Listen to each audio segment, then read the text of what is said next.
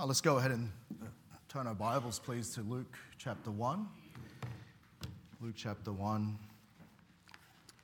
And uh, want to say thank you to the church for your faithfulness over this past year.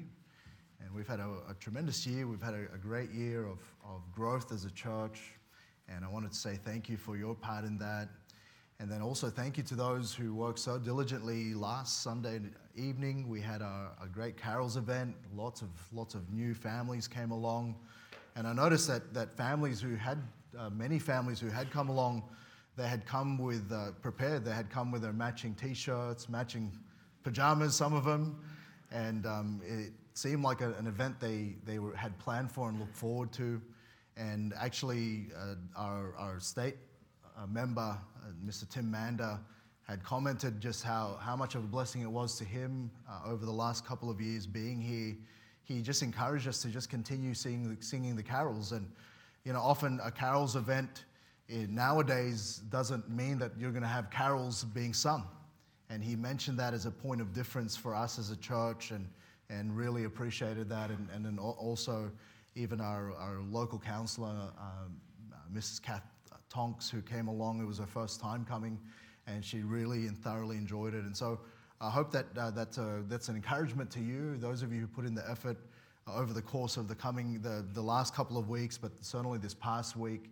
Uh, it's been a blessing and, and just a, a, really joyful occasion there, and I believe that it was a good witness for our Lord that evening.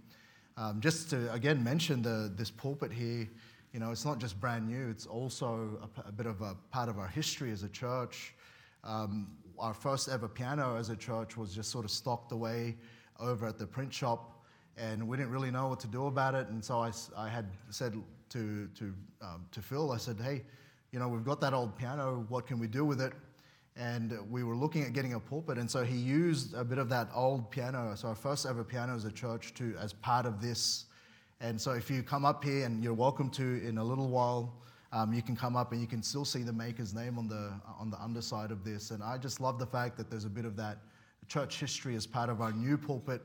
And to me, it's just a, a great, a, a, to me, a great picture, a little bit of the fact that, you know, God has brought us to this place where there's, there's those who have a long history in our church, but those, many of us, and myself included, who have more of a recent history.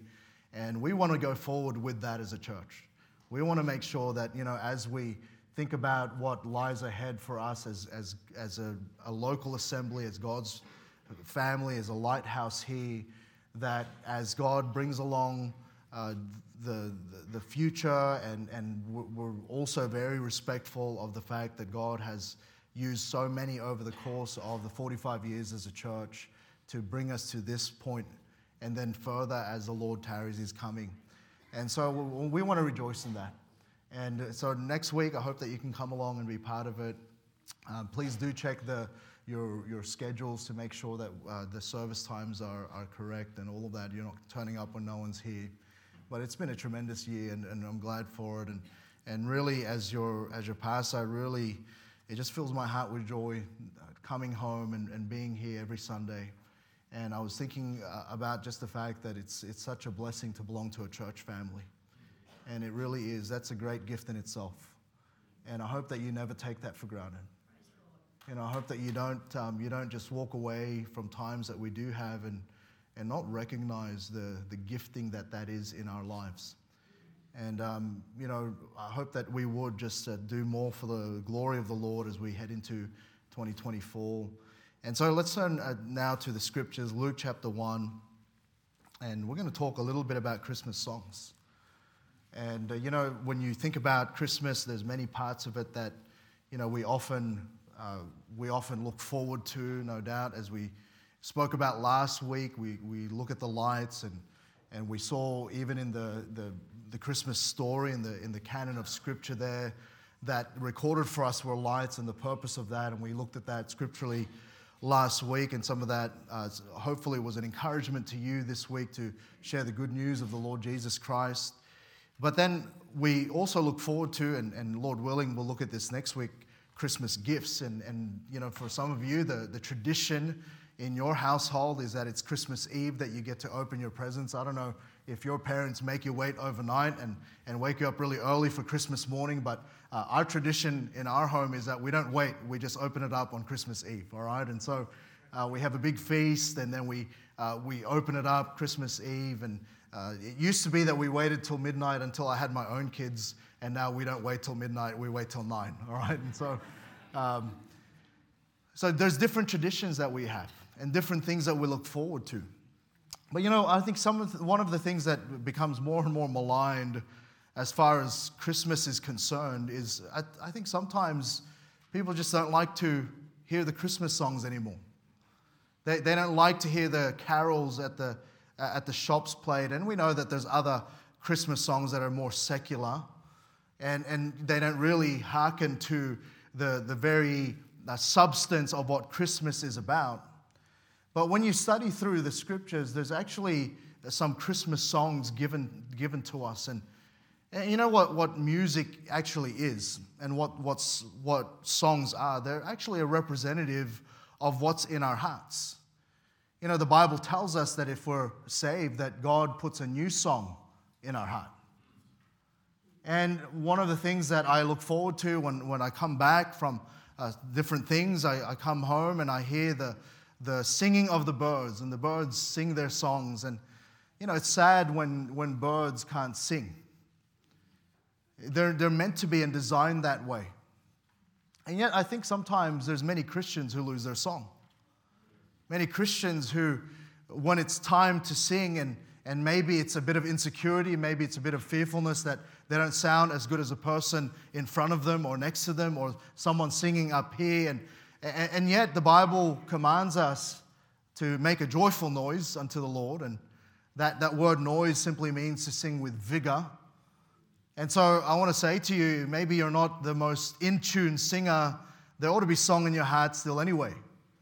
And there ought to be the, that joyfulness of the reality of that. And, and sometimes we do things in church that we think is just by, by some sort of you know, tradition or some sort of motion, some sort of time waster or time filler. But actually, the, the idea of music as part of our worship and the idea of song being sung is a biblical thing. And it ought to be that when we gather around and we do have this corporate time of singing and we're purposeful about picking songs that we can sing as a congregation and not just those who can sing with great skill, there ought to be something in our hearts that wants to be part of that.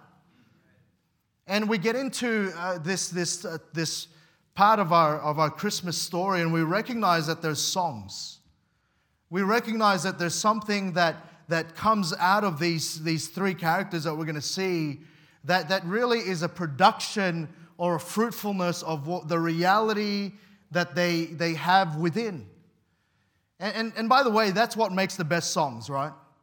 Is when there's a reality of that. And, and you know, I, I, don't, I don't want to discount that God can continue to work in, in, in some of the songwriting that we see today, but I think sometimes that's the big difference in the songs that, that are just come out, whether they're labeled Christian or not, there's just no substance. They're written for different reasons and maybe even commercial reasons, uh, as opposed to some of the older songs, some of the hymns that we sing that have some substance to it. And we ought to dwell on the great truths of the great hymns that we sing and some of the great choruses that are, are part and parcel of the songs of faith. And that ought to be something that we dwell upon and that ought to come out of our hearts. And the Bible tells us that we ought to teach one another and to speak to one another in psalms, hymns, and spiritual songs. And that ought to be a big part of who we are as God's people. Why? Because there's, there's, a, there's, a, there's a reality of it that ought to, that ought to just, uh, can't help it, ought to just come out of us as we emote the reality of God in our lives. And we, as, as God's people, we ought to be the ones that look most forward to singing the great songs of faith, and particularly as we think about the Christmas carols. I think about the, the great truths of Scripture, and one of the great mysteries of the Word of God was the birth of our Lord Jesus Christ. the, the, the, virgin birth and, and that faithful night in Bethlehem and all of those prophecies that came about in that time. And, and, and we, can't, uh, we can't deny that actually some of the deepest songs and some of the songs that we ought to most think about are actually carols. Some of the deepest doctrines and the most life changing truths are contained in those songs. And yet, so many times we are emptied or, or we're, we're not looking forward, we're not enthused, we're not passionate about those things because why? It's just another song. Hey, we've missed the point. And yet, what we find in Scripture is that there's some of these particular songs that come out of these particular people just as, as a result of really the Holy Ghost's work in their life. You know, we read there that, uh, that Elizabeth goes to visit Mary, her cousin, and, and Elizabeth now was well into her, uh, her, her pregnancy. And we note that Mary here is, is, is really, uh, really well within as well. And uh, we understand that, that the, with Mary is the Lord Jesus Christ. And notice in verse 41, it came to pass that when Elizabeth heard the salutation of Mary, the babe leaped in her womb. You know, I don't think there's anything sweeter than a, a, an expectant mom feeling that life forming in her. And, and you know, that, that special time, uh, maybe some of you dads can remember when your wife for the first time felt the baby kicking and you put your hand on that on that, that pregnant belly. And you felt for the first time your, your child forming and kicking. You know, the reality of that. Can you imagine in, in Mary's life as, uh, as, uh, the, uh, as the, the baby Jesus, the, the, the King of heaven, was in her? We see that this baby, Jesus, leaped in her womb, and Elizabeth was filled with the Holy Ghost. And she spake out with a loud voice and said, Blessed art thou among women, and blessed is the fruit of thy womb. And whence is this to me that the mother of my Lord should come to me? And so we see here that, that this, this salutation, in, in, many, uh, in, in, many ways, in, in recorded uh, for us in, uh, in, in, in scriptures, this is a song, firstly, of benediction.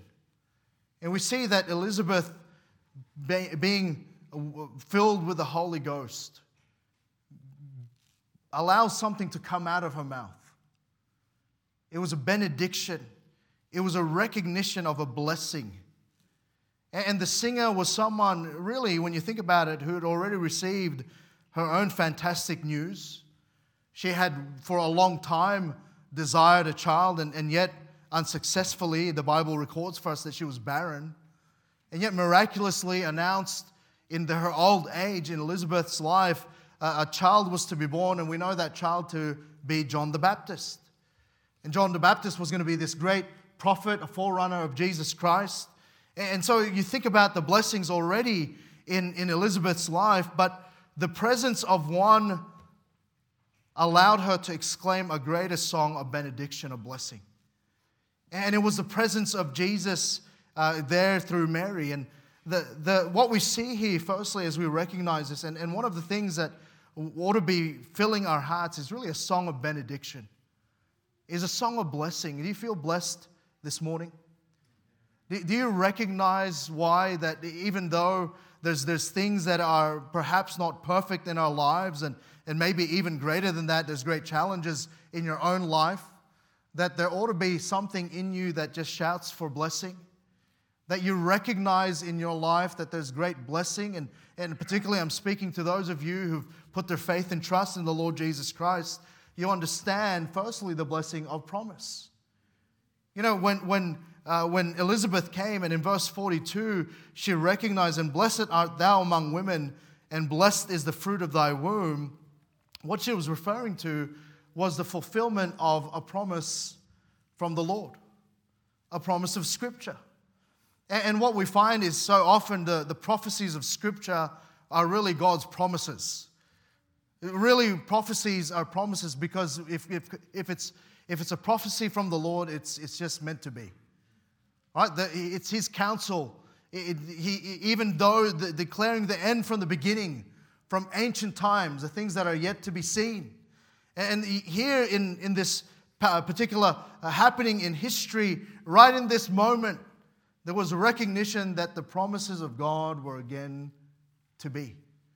They were going to be kept.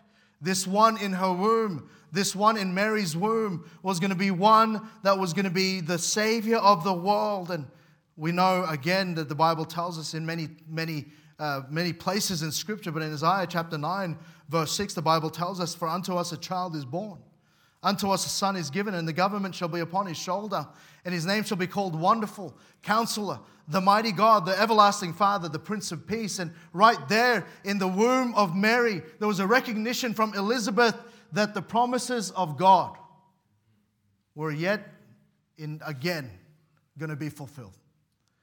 And so, what we find is this exclamation of the song in her heart of the blessing of promise. You know, we, we often sing songs and we often uh, maybe are familiar with tunes that uh, sometimes it's just the tune that carries us through the week, but so often the most important things about those songs are, are the truths contained in those songs. It's the, the truth of that, the reality of that in our hearts. And, and, and we understand that as Elizabeth recognized something in Mary, this was no ordinary child. This was, the, this was the one promise that was to be the Messiah. He was to be the Savior of the world. And there was a recognition in Elizabeth that, that as she saw in Mary this blessing, that it needed to be said. It needed to be admitted. And the reason for the exclamation of blessing was the truth of Jesus. You know, one of the things that we ought to greatly celebrate during this time is just the truth of our Lord.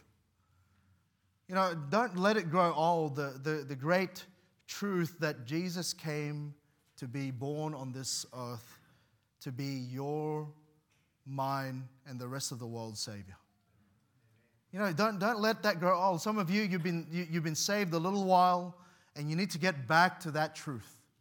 You need to get back to that, the, that, that time when you, you sought the Lord and He came into your heart and He saved you and He cleansed you and He placed you from a kingdom of darkness to the kingdom of light. And it all could only happen if He came to this world, if Christmas truly happened. And so we go about and we have a song of benediction because of the promise of, of the, the blessing of, the, of His promise, but also really the, the blessing of his presence. We note there, secondly, in verse 43, and whence is this to me that the mother of my Lord should come to me? And, you know, th- these were, were, cousins. I don't know about you, but you, you have cousins and, and you always get together at the same times during the year, right? Birthdays, maybe Easter, and probably Christmas. And, and, you know, if you're close to your cousins, you get excited. If you think your cousins are weird, you delay it as long as you want, right? And if you miss out and you're sick that day, you count your blessings instead. But, but you look at that, and it's not like they weren't unfamiliar, they, weren't, uh, they were unfamiliar with each other. Uh, we don't know. We, we can sort of ascertain that they had some sort of closeness. They were at least familiar enough to recognize each other there. But we understand that it wasn't this blessing of, of Mary and Elizabeth getting together, wasn't just the fact that they got together. It was the fact that Elizabeth came to visit Mary, who had Jesus in her, who, who the reality of Christ was with her and, and his presence was there. You remember that, that, that life is in the womb, and the, this baby Jesus wasn't just living because he was going to be born, no, he's living even in the womb. And we understand that he was right there, being very God, being the Son of God. And we understand that really the part of the, that benediction that she could exclaim and sing was just the fact that there was one that was present with them. You know, one of the greatest blessings that you can be to someone else is just the fact that you have Christ in you.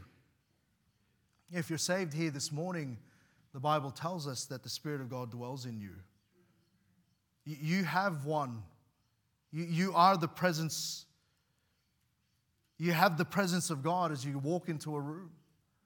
And if you're walking with God like you should, if you're not quenching the Spirit, if you're not grieving the Spirit of God, then the Spirit of God can work in you to be a witness to this world.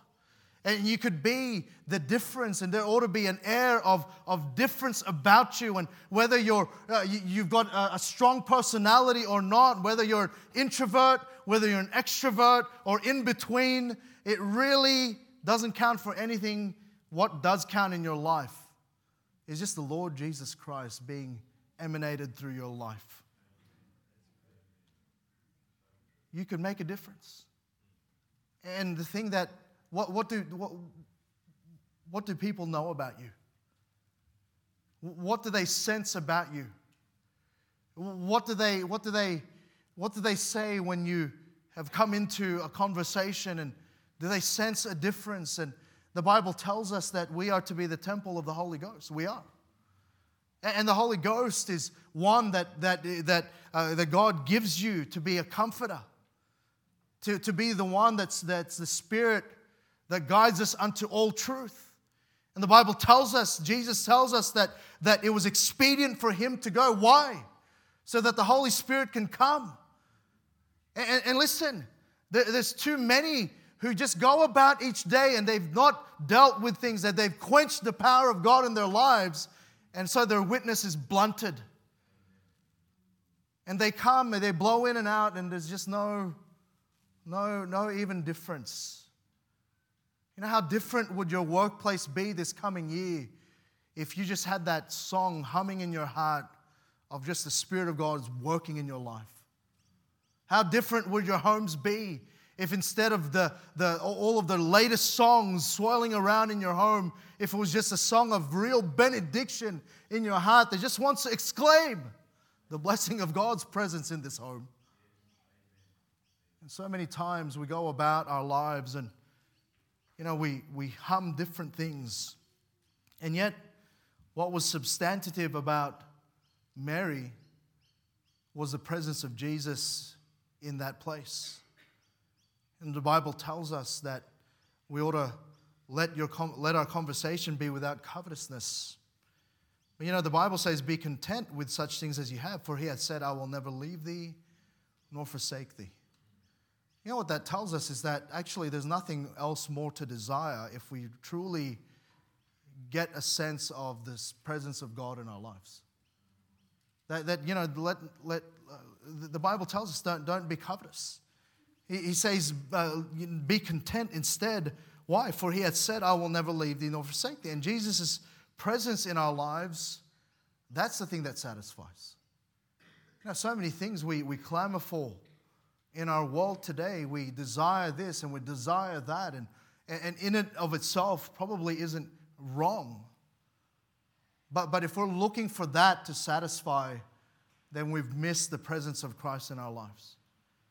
And perhaps there's a quenching of the Spirit of God. Perhaps that fellowship with the Father isn't where it needs to be. And one of the things that we've got to guard against is covetousness during this season. You know, we can quickly sing all about the season, but we must always remember that He came to be with us, and, and, and actually, that's enough. That satisfies. You know, uh, there's times where you come home and, and, maybe you've been away all week, you've had to go somewhere, and, and you know, you just want to get home. And you're excited to get home, and you get home, you get through those doors, and the kids come running, and it's almost a scene in, in a movie, you know, they, they all come, Dad! But then it's followed up with, Dad, what did you bring us? Right? Where's our. And it's always like, you know, uh, I'm here. so always, whenever I go somewhere, I, I'm always going, you know, my first, the first question I often field is, oh, hi, how are you? And then the next thing is, where's Azariah? It's like, I'm here too, you know. You know, we're always looking for my wife. But it's like, isn't your presence enough? And it ought to be. And yet, so many times we, we look at, we want the presence of God, we think. And when we, we have the presence of God, we look for other things. We want something else. Lord, how about you do this for me? How about you do that for me? And how about this problem? And how about the. Hey, listen, the, the, Bible tells us. You know, it says that, that let your conversation be without covetousness and be content with such things as you have, for he hath said, I will never leave thee nor forsake thee. Hey, what a great promise, by the way. He'll always be with us. And that there's that satisfaction that we ought to have just by being in the presence of Christ. You know, the rest actually is just extra. And even like Elizabeth, she decided to sing this song of blessing to the Lord. When was the last time you just sung out in thanksgiving for who He is, not all that He has done for you? You know, we, we often, when we listen to songs, it's so often about what God has done. How about just God Himself? You know, I love that great hymn, Our Great Savior. I, I love, the, I love that, uh, that song about just, uh, just being uh, amazed at his presence. Jesus of Nazarene. And I, I love those songs who just about our Savior. It's not just about all that he does for us, and it's about just him. And so it's a song of benediction. Uh, do we have a song of blessing on our heart? Do we go about and we understand how blessed we are in that way? And, and yet we see then a response. We see Mary now in verse 46 And Mary said, My soul doth magnify the Lord, and my spirit hath rejoiced in God my Savior, for he hath regarded the low estate of his handmaiden. For behold, from henceforth all generations shall call me blessed. For he that is mighty hath done to me great things, and holy is his name, and his mercy is on them that fear him from generation to generation. He had showed strength with his arm. He hath scattered the proud in the imaginations of their hearts. He hath put down the mighty from their seats and exalted them of low degree. He hath filled the hungry with good things, and the rich he hath sent empty away. He hath holpen his servant Israel in remembrance of his mercy. And he spake to our fathers, to Abraham, and to his seed forever. And Mary abode with her about three months and returned to her own house. And so we see there that, secondly, that the, the, now the songstress is not Elizabeth, it's, it's Mary. And Mary now is, is one that is uh, is exclaiming uh, great, uh, great, uh, now not just benediction, it was one of great adoration. An adoration of, of all that Jesus is, is going to do in her life. And, you know, we don't often think about the fact that we can sing because of God's favor upon us. You know, here she's speaking about all of the favor. And, and what favor is, it's an act of kindness beyond what is due. And, you know, all of us here we can think about all of our different circumstances. We can talk about, talk about how the things that we think we deserve, and yet when you think about it, all of it is just, just His mercy. It's His mercy. It's, it's favor upon us, and God always gives us more than what we deserve. Yet we don't see ourselves as favored, and, and you know, we do that because we're often comparing. We're just comparing we look at someone else across the aisle and we think, well, how come they're, they seem to be more favored than me? And yet, what Mary was understanding was this, this happening in her life was just favor. And all of us here, we all deal with different circumstances. We all deal with different, uh, different unexpected circumstances in our lives. There's times where we look and we go, What happened? And yet, in Mary's life, all of her plans have gotten really out of whack. All of those things that she thought was going to happen was now this. I mean, unexpectedly, she's expecting. And, and, and yet, she saw that as favor in her life. We understand that, that the, the, the Holy Spirit working in her life helped her to understand that this was eh, the, the very child Jesus. And, and, and yet, what she understood was in all of that, despite her unplanned circumstances, despite those things that were now out of her control, she understood that she was favored. And what she did, she exclaimed a song of adoration. And Mary could have seen it a different way, but she saw it this way. She, she knew that God had given her favor despite the, the changed circumstances in her life. And how, how can we? How do we, how do we know that we have favor? We, we note here a couple of things. Look at verse 48. Notice here, for he hath regarded the low estate of his handmaiden. Notice the first thing is this we, we, can, we can sing a song of adoration. We can recognize that we are favored because, firstly, his regard for the lowly. You know, none of us here actually can ever say, when you think about it, that we deserve God's favor upon our lives. None of us here can truly say, look, look, you know, look how good I am. No, you know, she understood. And even though we understand as well scripturally that we see God, Mary's faithfulness, we see that, she was someone who had high character and all of that. And yet, what we do find is that she saw herself lowly. And listen, he has a great regard for the lowly. For he hath regarded the low estate. You know, what she didn't, she didn't appeal with, she didn't appeal with her faithfulness. She didn't appeal with all of the different, uh, different characteristics that she felt God would, would be pleased with. No, no, she appealed with the fact that she was lowly. She was of low estate. And to regard simply means to consider, to, to show concern. And, and Mary's song was about the fact that God would even consider her. Do you find yourself maybe in a lowly place? Maybe you, you, you've gone through a bit of a, a, battle this year. Maybe there's been some hard knocks, and maybe this is the lowest you've ever felt. Hey, listen, that's good news. Because that's, that's, that's who God's most concerned about, is the lowly. You know, what God often does is, is, is allow circumstances in our lives to humble us. Why? Because God resists the proud, but He gives grace to the humble. And if we would just be lowly, you know, if we, would, we wouldn't hold ourselves at such high esteem, if we would recognize that all of what God has given us is just His favor upon us, and, and even in this trying circumstance, God's favor is actually with us. And He regarded those who were lowly. Secondly, we see that His doing is mighty. Look at verse 49. For He that is mighty hath done to me great things, and holy is His name. Notice verse 49 For he that is mighty hath done to me great things. You know, he's doing that is mighty. And, and you know, one of the things that, again, we can sometimes do is we, we're easily forgetful. We're so focused on what's now and what we're going through right now, we can uh, neglect to take stock, perhaps, of all that God has done. And let's be reminded this morning that our God is a mighty doer that actually there's great and mighty things which we know not. That actually he is, he is mighty in works, and, and even in the circumstance that you're in right now, he can be mighty. But so many times, instead of taking his might, we use our own strength.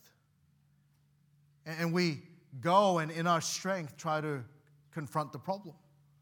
And we, in our own strength, we try to hold up all of the, the different pressures of life and we try to push away from that. And yet, He that is mighty has done to me.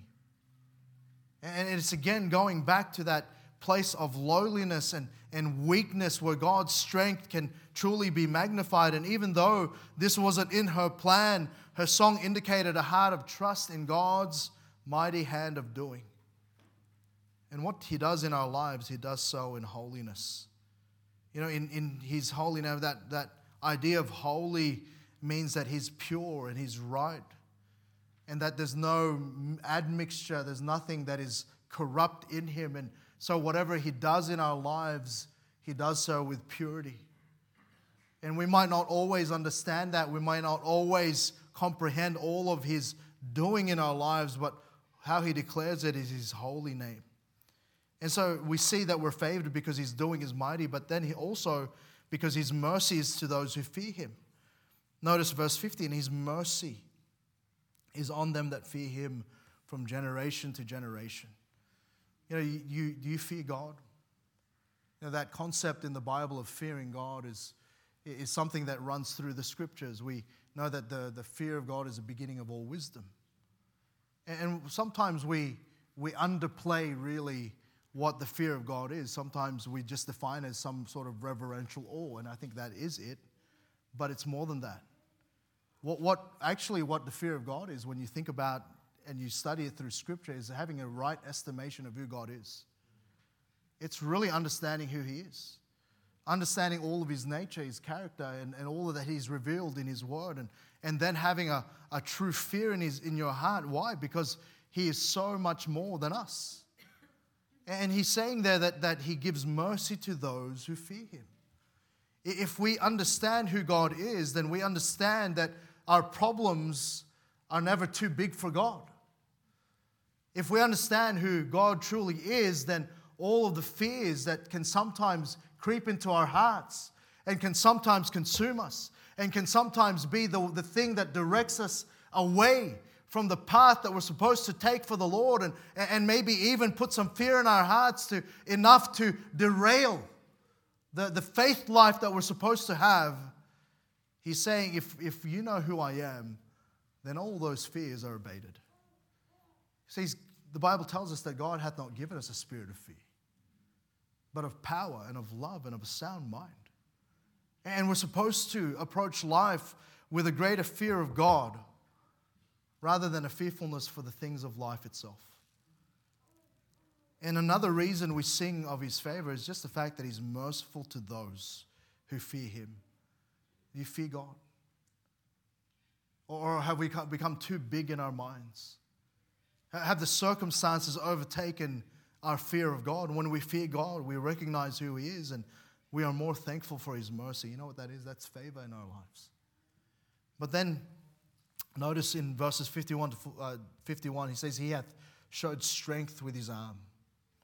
He hath scattered the proud in the imaginations of their heart. He, he brings again to the fact that He puts down the mighty from their seats. Again, He exalts them of low degree Notice verse 53 hath filled the hungry with good things, and the rich he hath sent empty away. Again, that idea that when we're lowly, he, he is able to regard us. But then we note he hath holpen his servant Israel in remembrance of his mercy, and he spake to our fathers Abraham and to see his seed forever.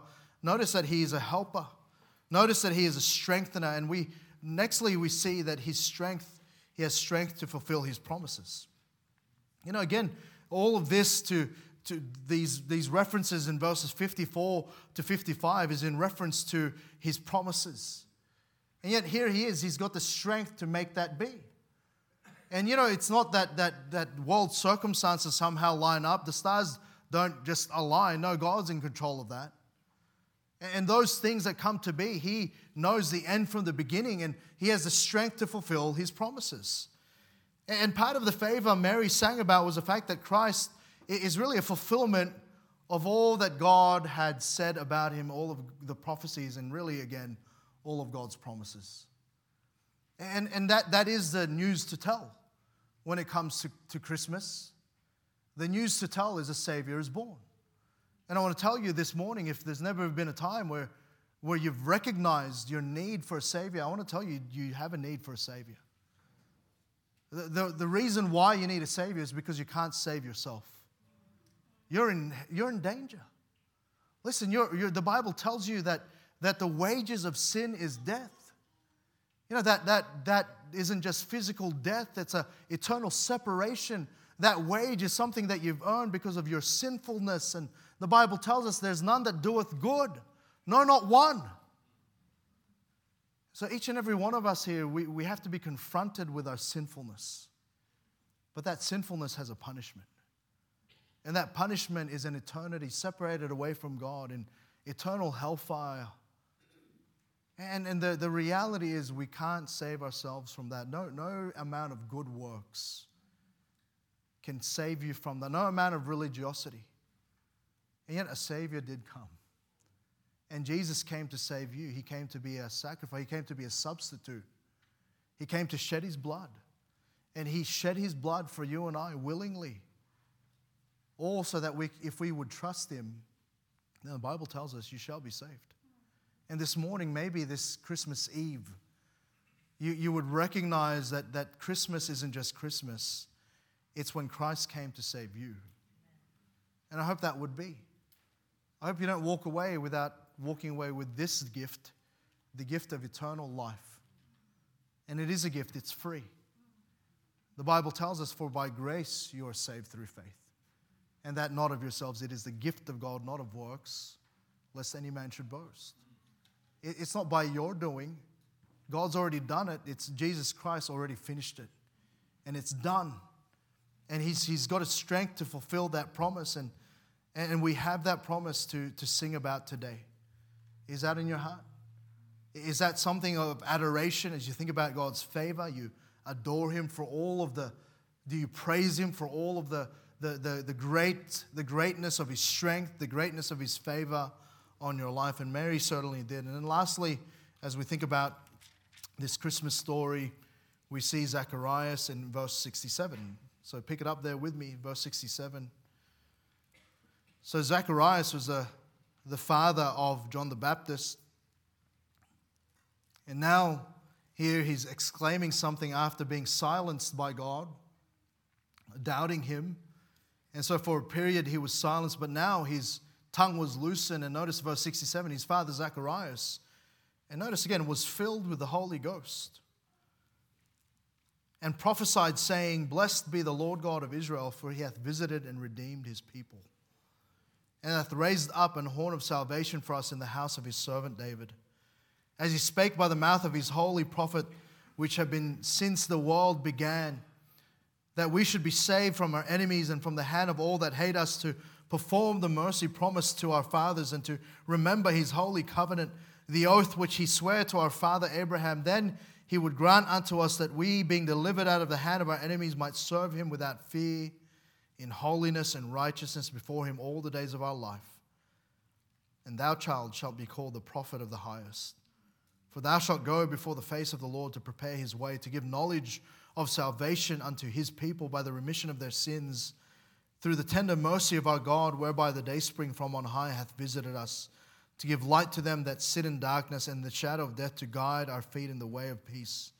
And the child grew and waxed strong in spirit and was in the deserts till the day of his showing unto Israel. And so we see uh, again the, the, the, the birth of John the Baptist and all of the different roles that he was, uh, this, this particular role he was going to play. He was going to be the prophet of the highest, he was going to be the forerunner of Christ. But before that, we see this exclamation of blessing again, this song again, and this was a song of proclamation.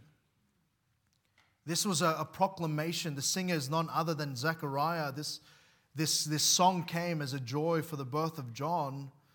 This song was one of prophecy one, one uh, of, of foretelling, but more in the sense of declaring truth. And many times, you know, when you think about the, the songs that we are often familiar with, many times they can be songs about personal experiences. In fact, that's probably the, the trend of most modern day songs is they're just, they're just about experiences. And you know, sometimes experiences can become opinions of truth rather than truth itself. And, and the, I think the richest songs that we, we ought to be familiar with are songs of great doctrine, of just great truth, songs of the truths of, of God's word. That's why it, it, it ought to be something that we, uh, we ought to desire is just to sing the great Psalms. You know, the, that the biggest, the, the largest book in the Bible is actually a songbook, isn't it? It's a, the book of Psalms. And so often we, we, we neglect to have that as part of our devotional life, uh, part of our, even our song service. And, and yet God's given us a songbook and we just need to sing it and, and, and write music to it.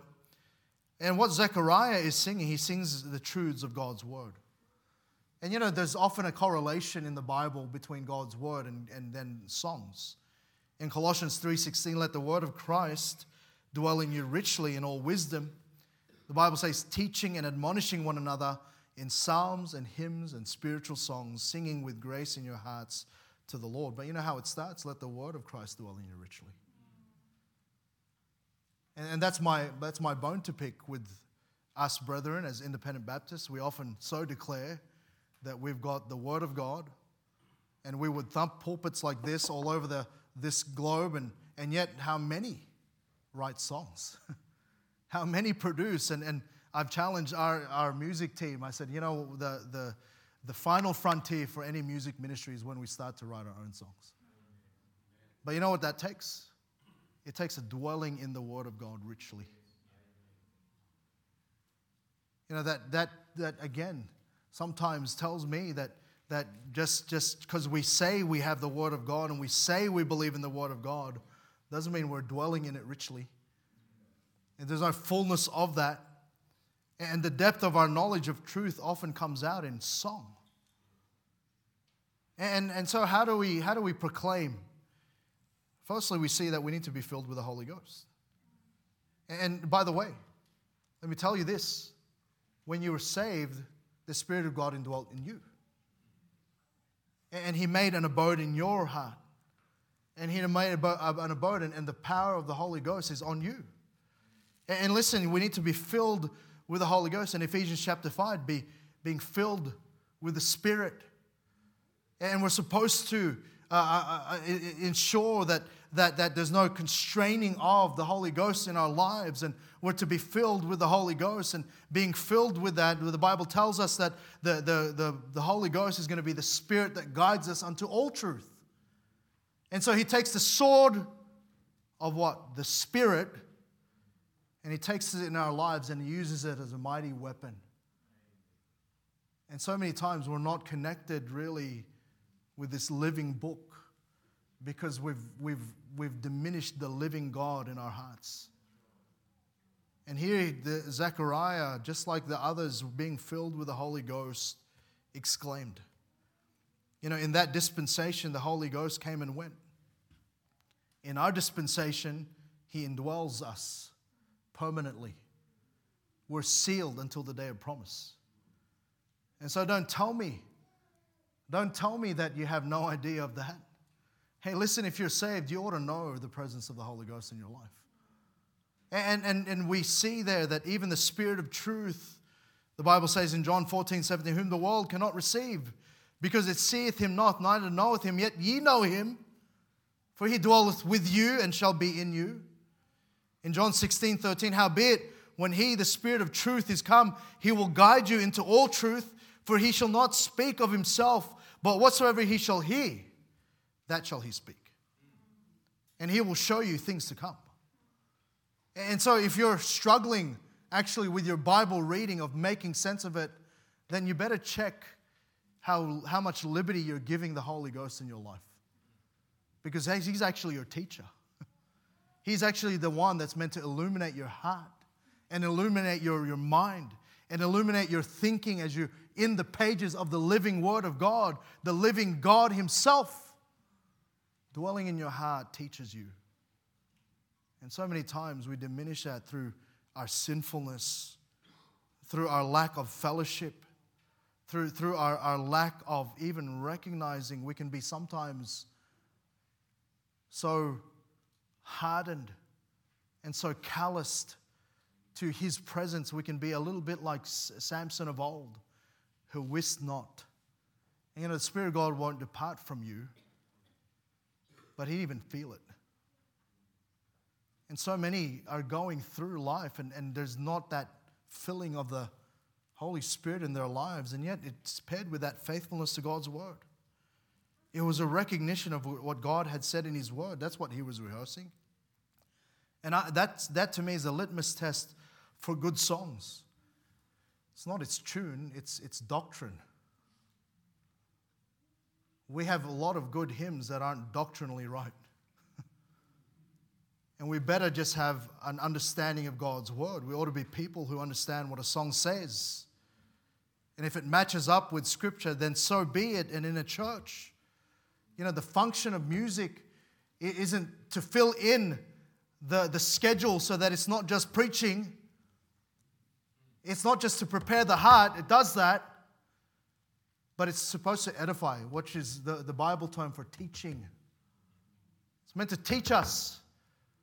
That's why we're supposed to pay attention when we sing. That's why we're supposed to be involved when we sing. Hey, I like that. It's a wooden pulpit.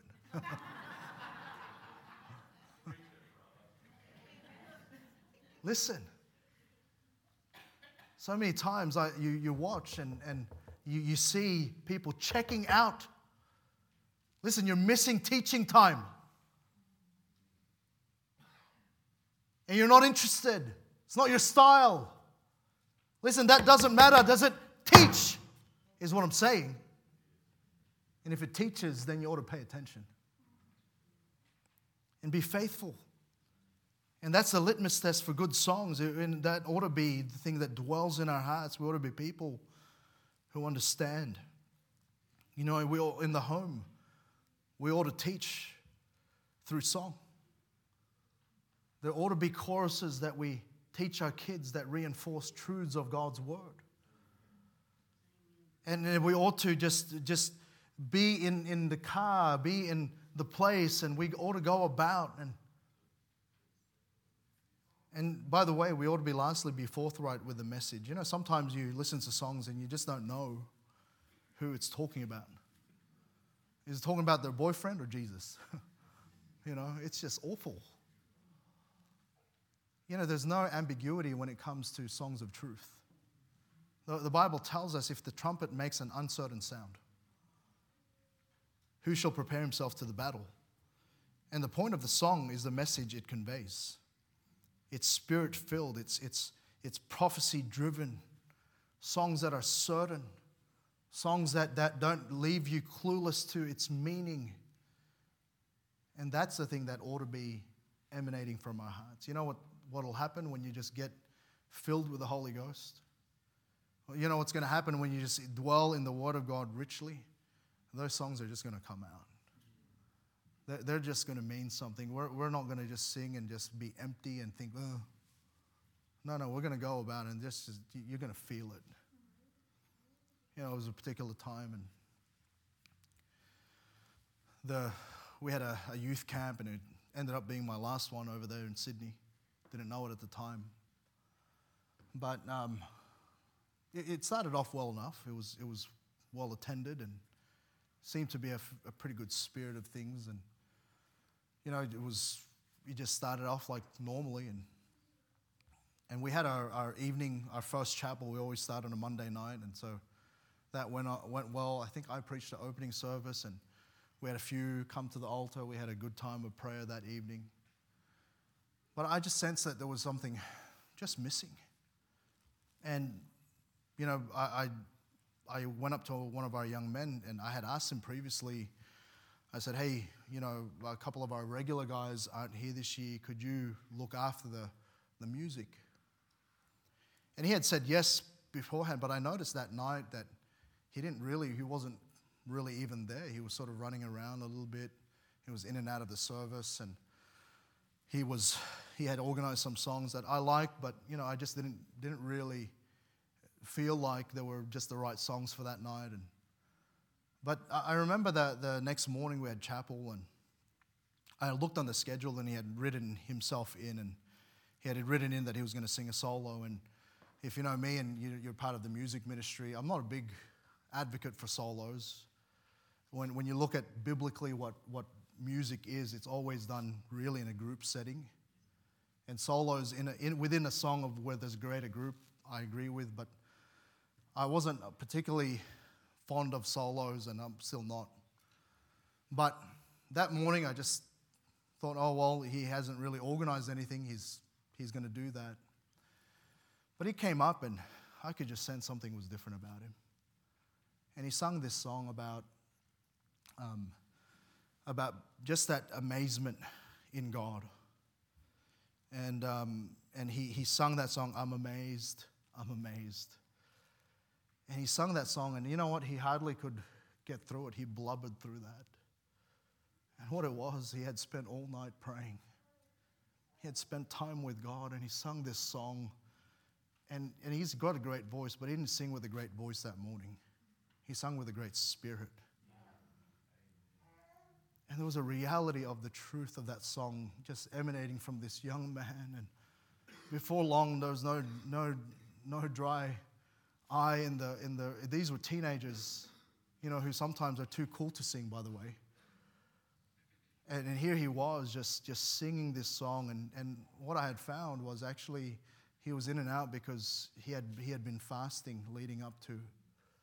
He had been praying and he was see, and from that, I just that point onward the cap flipped and changed.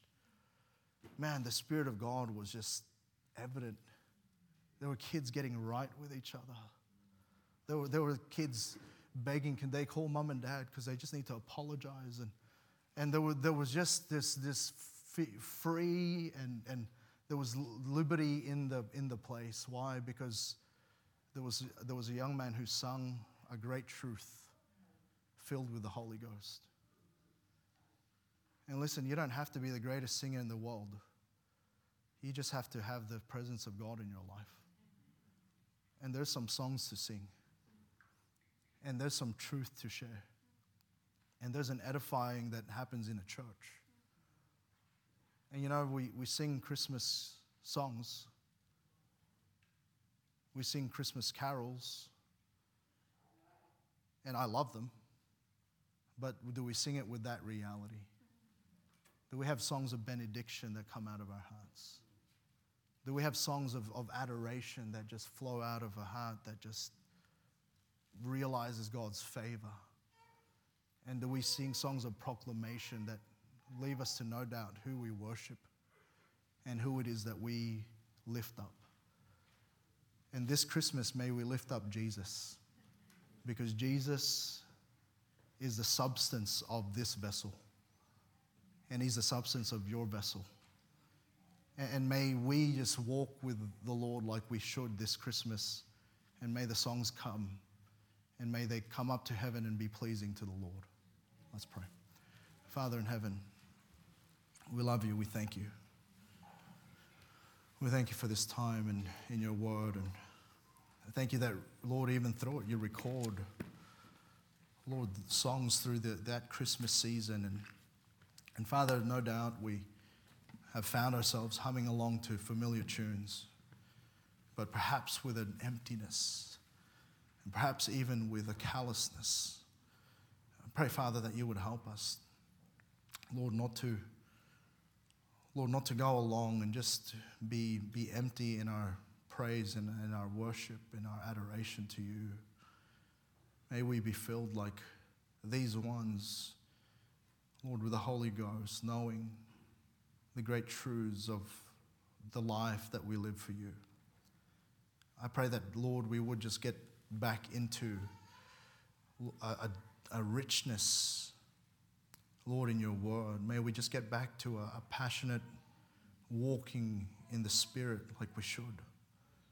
And may we get back to, Lord, a real song, a new song in our hearts. I pray that you'd help us. I'm going to have a song of invitation and